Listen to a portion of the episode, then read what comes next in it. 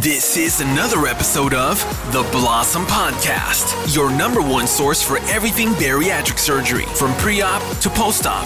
Registered dietitian Alex Conception gives you real, raw tips and motivation through your journey. This is the Blossom Podcast. What's going on, guys? Welcome back to the Blossom Podcast. Today, I want to revisit water, sipping, and the importance of water. So, if you just had surgery not that long ago, just remember the number one reason for readmission to the hospital post bariatric surgery is dehydration. So, what we advocate in the first two weeks is the number one priority is hydration. It's fluid. 64 ounces is the goal minimum 48, especially in the beginning. But we do use IV therapy at the hotel if you've um, if you've had surgery with us or if you're considering having surgery with us we also have iv therapy the next day which is extremely helpful but it is a testament to how important it is as well as how difficult it can be okay? Now six ounces an hour that is a realistic expectation on weight I'm sorry, not whales. Uh, realistic expectation on sipping and getting hydrated and the amount of water that you can get in early on. But also know that we do have patients already drinking 100 ounces at two weeks. But we also have patients still drinking 20 ounces at two months. Those who struggle the most are typically those who are very poor water drinkers before surgery. So, if that is you, basically you just need to turn into a good water drinker. Now, six ounces an hour, that is not a requirement. It is an average. You can drink a ton more. But by that perspective, you can get half a gallon in half a day. The issue is you don't drink all day. You're about to go to bed, you're not catching up. And that is for sure because you will not be able to chug. You're not going to be able to, to guzzle that water down. So, if you are a nighttime drinker or you get all your water in at night, it's not going to work now. You have to sip diligently throughout the day because you don't want to end up in the hospital. Again, the number one reason for readmission to the hospital is dehydration. So, don't go to the hospital for something as preventable as taking a sip every 15 30 minutes. Now, there is no actual restriction when it comes to fluid intake. It's just the fact that you had a surgical procedure. So if you can imagine cutting your arm and you poke it every 15 minutes, that's a, essentially what you're doing when you're drinking. You're poking a wound. Now, 100 people might say, ouch, 100 people might cry, and 100 people will say, you know, that wasn't so bad at all. And things can be even a little bit slower too if you have a hiatal hernia repair, you know, so you essentially what's going on is you are poking two wounds on the way down. So, yes, it can be a little bit slower. So that's where I say six ounces an hour is more of an average, but it is doable. What we give you in your bag now, if you do come to Blossom, is a shot glass, which is two ounces. And that is very realistic. It's very doable when you approach sipping in that manner because all you have to do is knock out three shot glasses an hour every hour and you're going to get half a gallon in half a day. So, for those of you freaking out that you're doing so well, okay, so yes, we tell you that six ounces by volume is what your stomach can hold, and you're drinking a ton more than that. This is also where I say, or again, there is no actual restriction when it comes to fluid intake. If you're drinking 40 ounces an hour, that is perfectly fine. There are different rates of emptying. Every system in the body needs water. Every cell in the body needs water. So don't freak out thinking, oh my gosh, you know, I'm drinking 40 ounces. Did I destroy my stomach? Did I stretch it out? What is going on? No, there's different rates of emptying and also nothing is really slowing it down in terms of food intake um, especially in the first couple weeks because you're just drinking. So it's going to be a little bit quicker in that regard. And if you're not feeling any pain, the rule of thumb is at your pace, the more the better. And that's where we're at. And that that example just goes back to the comparing, which I talk about in the in the in the past and previous episodes. Don't compare, okay? So if you are drinking 40 ounces and or 50 ounces while everybody else is only drinking four my question is always who's everybody else?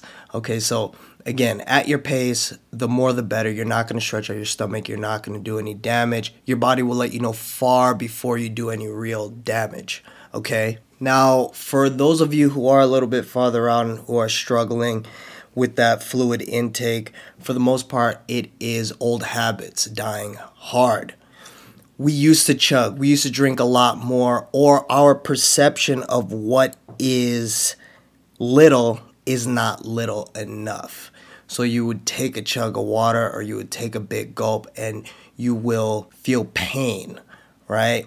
So our natural biological trigger is to avoid that pain because we only we do things for two reasons in the pursuit of pleasure or the avoidance of pain. So you stick your finger in a, a light socket and you electrocute yourself of course you know your body and your brain is going to trigger that that is bad and you don't want to do that. So we avoid it a little bit. Then ultimately you're saying oh i I can only get 20 ounces in a day. I can only get 30 ounces in a day, you know, but I'm really trying. No, we are mentally blocking ourselves because we had a bad experience. So take it down a little bit less and use, like I said, a shot glass or something of that nature to where you can sip a little bit less and just do it a little bit more frequent because when you, example, attack trying to build the Great Wall, you know, it's not going to work. But if you attack it um, with the perception and the approach to lay one brick at a time, it's going to happen over time and it's going to be a lot more manageable. And we are, it's essentially easier to swallow, right? Pun intended. So take it a little bit slower and you will be able to frequently get those sips and Set an alarm on your watch or your phone, and it's going to be uh, you'll be able to knock out that that fluid intake. And of course, you can spruce up your fluid intake with Gatorade Zero, Powerade Zero, Propel Zero, things of that nature. Crystal Light, um, Mio. We say no caffeine. We take out caffeine prior to surgery so you can deal with the headaches before surgery rather than after. But even afterwards, it's not a bad thing once you're getting adequate hydration number one reason for readmission in the hospital is dehydration. Caffeine is a diuretic; it increases that risk. So if you're a coffee drinker or or something like that, you know you don't want to go to the hospital for a cup of coffee. Once you are hitting 64 ounces of fluid, I'm okay with you adding caffeine back in. And uh, for some it's one week, for some it's two months. Just know the risk, but what we also suggest is decaf. There are trace amounts of caffeine in the decaf, enough to kick a headache, but not enough to really jeopardize your hydration. So you can get that decaf in, possibly kick a headache, but no cream, no sugar. There is no value in that. So what we also recommend is doing something like a Premier Vanilla or caramel shake, right? Or a protein shake and use that as your cream and sugar. That way you are adding value. But for a lot of people, it's that morning ritual. That morning ritual does a lot. We've been doing it for years, right? Something is missing in the morning. So you can maintain that morning ritual with the decaf coffee and uh, with with a, um, a vanilla or a caramel or something of that nature to sweeten things up a little bit and hopefully it will allow you to get through your day a little bit better, right? And then once you're getting that hydration in, then you can switch over to to a full caffeinated coffee. Otherwise, tea again, make sure that it is decaf, and uh, once you're getting that hydration in, you'd be able to you'd be able to switch it over to a full caffeinated tea that's basically what I t- wanted to talk to you about today is introducing that sipping. Those who are struggling it's okay. You just have to take it a little bit slower because you can and you will get that in because if you don't three things are going to happen. You're going to get an IV you're going to get a waste a day and you're going to get a bill okay? So we don't want that either. So sip diligently break it down to six ounces an hour every 15 minutes or so, you'd be able to get half a gallon in half a day. And then, of course, you can start pressing your limits.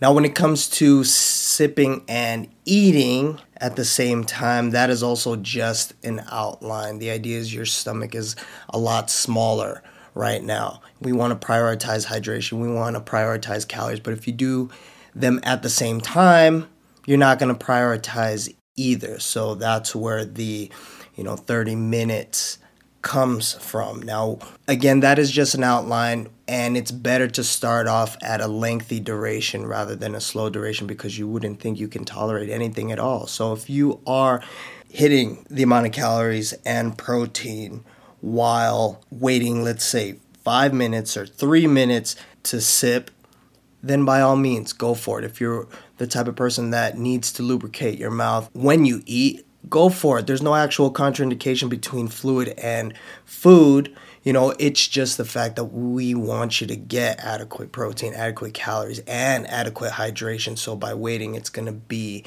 um, a lot more doable by waiting. So if you don't need to wait that 30 minutes, that's perfectly fine. Just make sure that you are still getting hydrated and getting those calories, hitting those numbers. Okay. So that's pretty much it drink that water. It's very important. We'll we'll do a follow up on more of the importance of water and how it can help you break stalls and things like that as well. But for right now, that's it, guys. I'll see you in the next. Peace. This was another episode of the Blossom Podcast. For more motivation and future episodes with Alex, make sure to subscribe so you don't miss out on any life changing moments.